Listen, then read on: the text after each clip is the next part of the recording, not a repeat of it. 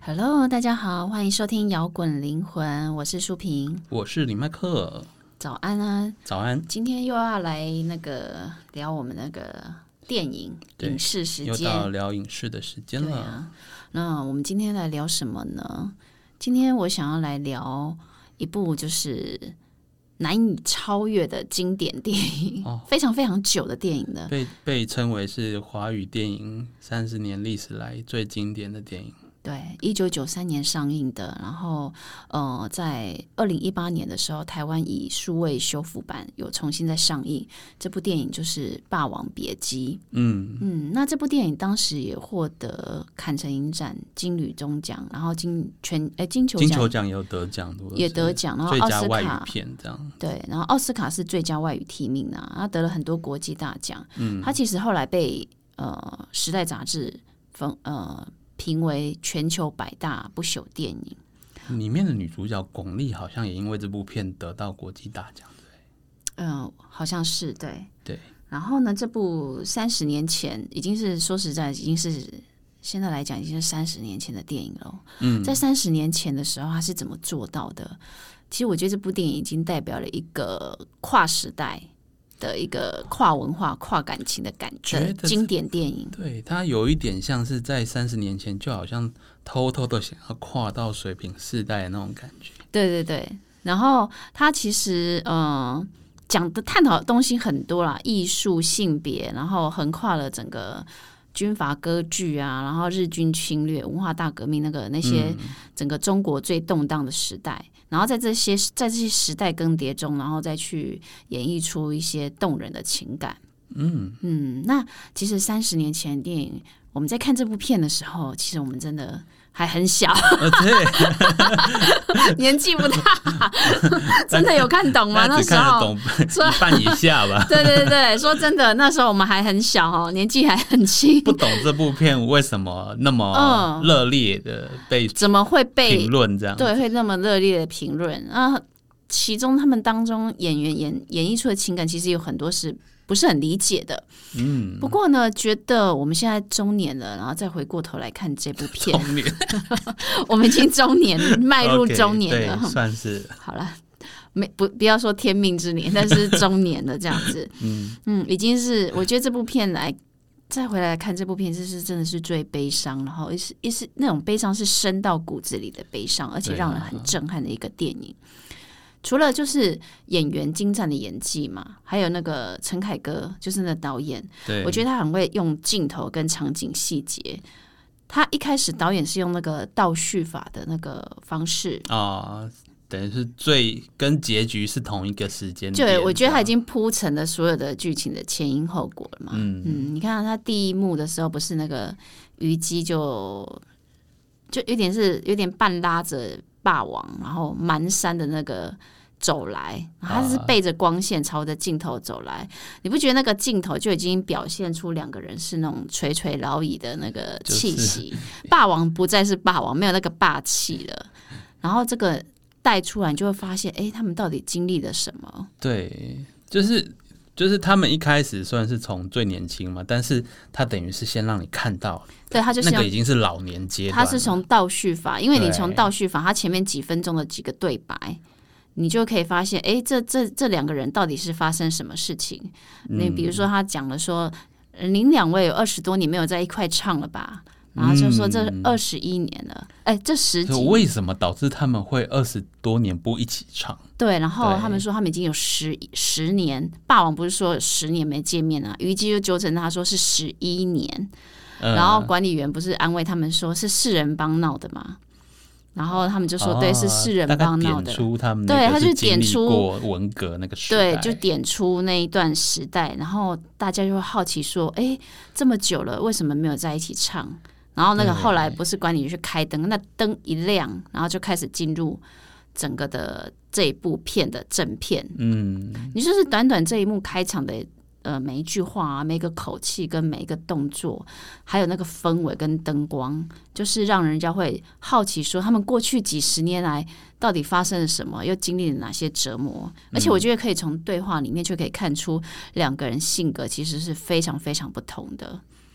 然后对你对啊，你因为一个你看霸王说是十年，那虞姬马上纠正他是十一就是年，代表霸王其实是有点不拘小节，然后有点就是他们的，我觉得他们的情感没有非常的对等啊。对虞等于虞姬很重视那个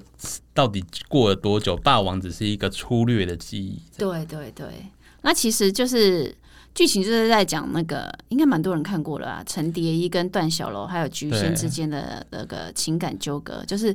张国荣、巩俐跟张丰毅他们演的那个核心角色嘛。我觉得这部就是最最不用暴雷预告的吧，在我们讨论过的所有里面最这不用最这不用用暴雷雷预告告啦对，对啊。其实我觉得，我觉得这一部片有一个最主要贯穿这个全剧的信念是什么，你知道吗？我觉得是有一个非常非常经典，叫做“不疯魔不成活对”， 因为陈蝶衣那个“不疯魔”，哦，陈蝶衣就是张国荣饰演的那个对角色，“不疯魔不成活”，他个性是从小就存在的，就是我觉得他已经分不清楚，就是戏跟跟戏外的它有一个过程呐、嗯，对，因为他长得比较清秀嘛，所以师傅希望师傅跟戏班希望他去演旦角，对。但是其实他其实是很排斥这件事情。对他一开始其实是打从心底认认为自己是男儿身，而且他入不了戏。因为他就真的是男儿身，对，所以他这个人就是一定要那种沉浸式的演戏，你知道吗？他一定要把自己全部认为是那样的角色之后，他才有办法演出来。对，你看他唱那个《诗凡》这部曲，不知道唱了几回，他还是改不了。对，被被打打到然后一直哭，他还对是对不对肯对对，他改。个性很倔，就是对手都快被打烂了，也也就是不背就对 了。不过我觉得这边也是因为在暗喻、隐喻着他对自己的性别认同问题。嗯，嗯，然后大家可以注意哦，他在里面小豆子，他小时候叫小豆子嘛。对，小豆子他在被打的时候，他都是伸右手给师傅打，然后即使他那个师哥就是小石头，啊，就长大之后的段小楼，嗯，就一直提醒他，你不要再拿一只同一只手给给师傅打。或是受伤的手不要去浸泡水，对他没办法唱戏，对，你知道，因为传统来讲就是男左女右嘛，所以一对哦直伸右手，他毁掉右手。对，它其实是象征他对于演旦角这个女性身份的极度厌恶跟排斥。他他一开始进戏班的时候，他妈妈把他，因为他小时候左手对畸形多一根，对他妈妈把他左手那根切掉，对，所以左手如果象征男生的话，是不是有一点就是阉割的阉含割义？，对，就是有一点阉割的的那个意识性别的问题。嗯，对，所以就是那个妈妈带他去金团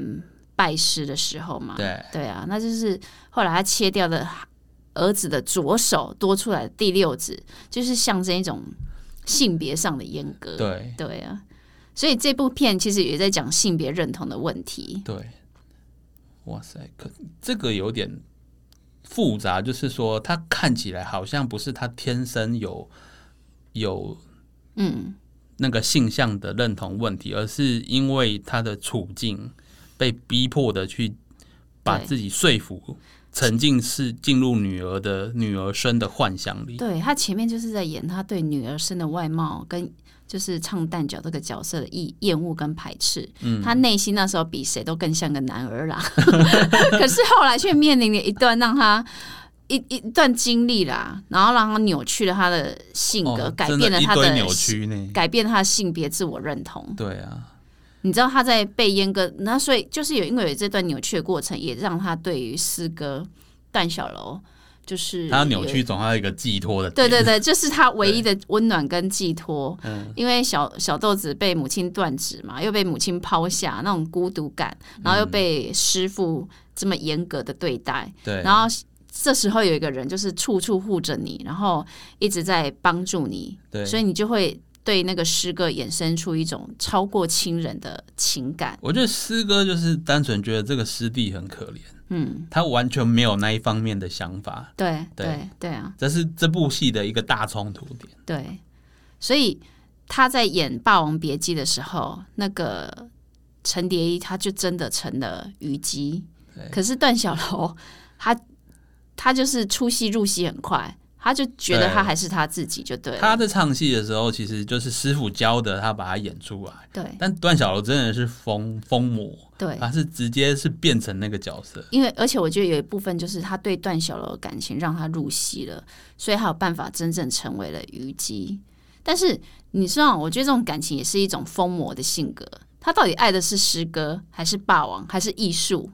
对，对啊，他到底爱的是什么？那因为段小楼他出戏，他下了戏之后就真的下了戏。他段小楼曾经对跟他说：“你是真虞姬，我是假霸王。其实段小楼也知道他师弟是真的入戏了。”对对，他就是就是，而且后来到那个菊仙，就是巩俐的出现之后，啊，然后陈蝶衣才发现，哎，一切真的都是自己的痴心幻。其实我觉得他幻想他真的是自己不愿意去看，因为菊仙出现前，他师哥就有都有说他要去逛窑子。对他就是喜欢女人，对啊，他然就一后直表现给你看呢、对对对嗯老子就是喜欢对马子，怎么喜欢你呢？可是他怎样也放不下对师哥的情感啊，所以他师哥后来。对啊，从小就护着他。对啊，所以他后来在最后是嗯，宁愿在把生命结束在唱戏的时候，就是我觉得有一部分就是他想要活在两个人相爱的状态，那不如在戏里面就跟虞姬一样，用对质问因来为啊他结也束看他透了吧？他的一生这样发子。现他们之间也就只有《霸王别姬》那一出戏而已。对，那我觉得陈蝶衣他的自杀就是对他爱情的他自己对爱情的向往，也是一种疯魔的状态。啊，对啊，还有而且我觉得他对于那个艺术也是一种对不，疯魔不成活的状态，他真的是很追求在那个京剧的艺术上就。是有点从一而终哦。啊对，所以每一次救了他都是他的艺术性。对日本军官也是因为他会唱戏，所以都不动他。嗯，然后本来他那个国民军来的时候，他差点要被当成汉奸对枪毙，也是因为上面有人重视他的京剧的艺术性，所以把他留下来。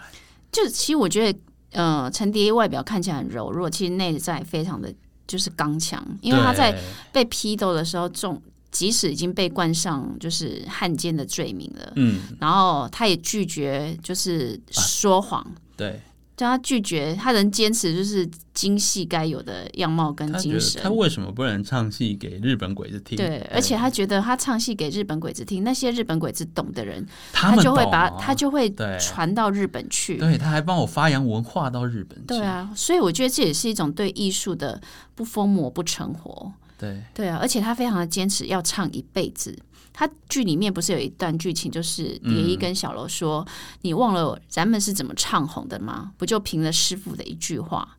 然后小楼就问他说什么话，然后蝶衣就说：“从一而终。”他就是要跟他好好的唱一辈子戏。然后段小楼就跟他说：“那我们不就已经唱一辈子了吗？”然后陈蝶衣说：“说的一辈子差一年、一个月、一天、一个时要辰，唱到死。啊对，就不算一辈 子。他 们就段小楼觉得我跟你他妈已经唱到中年，还不我算们一已辈经子。已经半辈子不都在唱了吗？对， 然后陈蝶衣说：“不是，这不是一辈子，是一年、一个月、一天、一个小时都不行，唱到拜登那个年年纪都还要唱。唱到死就 对了。”对，然后段小楼就说：“你真的是不疯魔不成活，唱戏的是疯魔，可是如果你活着也疯魔的话，那在这个人世上，在这凡人堆里，要怎么活下去他就是个妖。？”对，所以这个短短的对话就可以让我们了解，其实陈蝶衣在追求那种纯粹极致的那种信念，嗯，然后其实也呈现了出陈蝶衣跟段小楼那种不同的人生观啊，就看出他们感情彼此是一种不对等的关系嘛。对，对啊段小楼把这个当做赚钱的工具，对吃饭的家伙。对陈蝶衣把这个当成命，对，为了这个命，他还把自己变成女的。所以他们两个人其实一开始对彼此的在乎程度就是不一样的。诶我觉得假设陈蝶衣是在我们现在这个时代啊，嗯他可能会去动变性手术、欸诶对啊，就是那种其实他的性别性别就是应该是流动的啦。对对啊，对，但是他那种比较像是假性的性别认同，嗯，等于是他为了他的艺术去牺牲自己原本的性别，对他阉割掉自己。对。其实像三十年嗯前，像这种同性爱的议题影片，还有性别认同的影片，没有很多。甚至是很少就是被放在台面上讨论的嘛。啊对因为所以现那在时当候然很多了，对啊因为时代已经完全不一样了。可但能所以他中间们经历那么多，吼对，啊，所以他们的那个，你不觉得电影里面那个陈蝶衣的性别认同跟同性的感情都是非常用隐喻的手法？对就像我们刚刚讲的，呃，左手的第左六手指对被切掉然的后一用种阉右手割，被嗯打这样子，对，然后还有一幕就是小豆子不是被那个烟斗戳到那哦种他嘴诗巴他哦流出诗来，歌有没有？对对对，其实这也是一种隐喻的明显那种强暴的戏，你知道吗？哦，失那去戏童那真，那个时代那么多东西都要隐 喻，同性也要隐喻因为，你强暴戏也要隐喻，那个那演员自己演的很好，因为他对一一做完那个就是戳烟斗的动作之后，那个小豆子的眼神就整个变了。他就接受自己要演旦角这个对就是事实对，就是放弃挣扎，就完全接受这个女性角色。哇塞，也在这一刻，他就真的入了戏，放弃了他对性别的那矜个持。什么那个经经理人看到都傻眼了，对啊，所以他就可以唱出“我本是女娇儿，又不是男儿郎”。他之前一直唱相反的嘛。对，对啊，所以然后他当然他后来又有一个重要的节重要的历程，就是遇到那个变态的公公，超恶烂的。对，超 恶烂的，公像公不是已经淹掉，怎么还可以强暴他？用手指啊，或之用别类的，的对，用别的地， OK 用别的方式啊，哎，对啊用，烟斗这样子。对啊，所以嗯就是、就是这些，呃，他就是用一些这样的隐喻的手法来表示。陈蝶衣是怎么经过他自己身份认同的转变，然后也成全，但也成全他的戏剧嗯艺术旦角性人生。 OK，对啊，然后呢，他们不是后来长大之后变成段小楼跟陈蝶衣成为名角的时候，他们不是对在拍那个合照吗？其实你不觉得很像夫妻的婚纱照吗？ 他觉得是婚纱照， 但是段小楼觉得是那个，就是单纯的两个大师的合照，对对两个对，人的想法是完全不就是一样完全完全就是不一样的。对。对啊，我说他他那个，因为他一下就跳到他们长大已经是戏班主子的时候啊，我说他那个举手投足都直接是娘娘腔啊了。就已已经就是女性化了，对它完全是女性化了。对。不过陈蝶衣她后来也是被自己的所爱给背叛，就是段小楼， 段小楼她背叛了两个人，背叛了不止背叛了陈蝶，也背叛了菊仙，啊因为她范小不楼止，是经典的渣男原型，你看她后面也是批斗陈蝶衣，也批斗菊仙嘛，对、啊，甚至连那个菊他仙为了活下来，人说对他是俊离，我不爱他。对对对，所以最后让菊仙走上绝路的，对啊其实也是段小楼而。且哎菊仙这么坚毅的人，这种事情应该还活得下去对啊吧？你他是唯一不能接受被段小楼背叛，对，菊仙后来你知道吗？将陈蝶衣把宝剑，因为他们在批斗过程中，宝剑不是被对丢进火里面，反而是菊仙就是对，冒着危险去把那个火反而菊仙把就那个护那着把他那把嗯对刀救出拿出来。我觉得对这一哇幕那让人家超觉烫得，的这一幕让人家觉得其实很悲伤。对，那把是剑，那把是剑，对，那把剑啊对，我觉得那就是那个这幕让人家觉得很，就是很深沉的悲伤，因为你会觉得说，到最后，最后在他们身边都不是他们认为自己最重要的人，反而是视对方为敌人的两人，才才互相珍惜哦。也不是珍惜，而是我觉得是一种了然，就是。释怀跟了然，因为嗯菊仙在看蝶衣的最后那两眼的时候，他也就不是忍嘛，释怀了他跟蝶蝶衣之间的仇恨。哦，而这且也看开了自己的命这些运，年来的争宠的， 对，然后也我觉得也看开了自己的命运，然后他发、嗯他发现其实段小楼就是爱他自己而已，他也爱错了。当初段小楼在妓院里面救他，也不过就是耍帅而已，也不是真的当真多爱他。对啊，就是段小楼的那个，因为他可能演霸王演久了，他就有了那个霸王的气息，他也觉得真霸王，自己真的霸王。对啊，对对啊，不过后来，嗯，当然到最后时代的更迭，然后对啊，其实他还是走上，他还是选择了他最后护他自己，红卫兵批斗那一段，就是在象征说京剧没有像以前嗯。古早时代那么受到重视。 对啊，对，哎，所以这就是《霸王别姬》陈蝶衣的一生。欸它里面很多曲折、欸，他们他们在文革时候就是被他们小时候救回来的那个婴小儿，事，小事。，对，就是小时候在批斗路边抱回不过那戏时候文班的文化那大一种革命的背景就是这样，对所有的青少年都是要批斗自己的父母亲，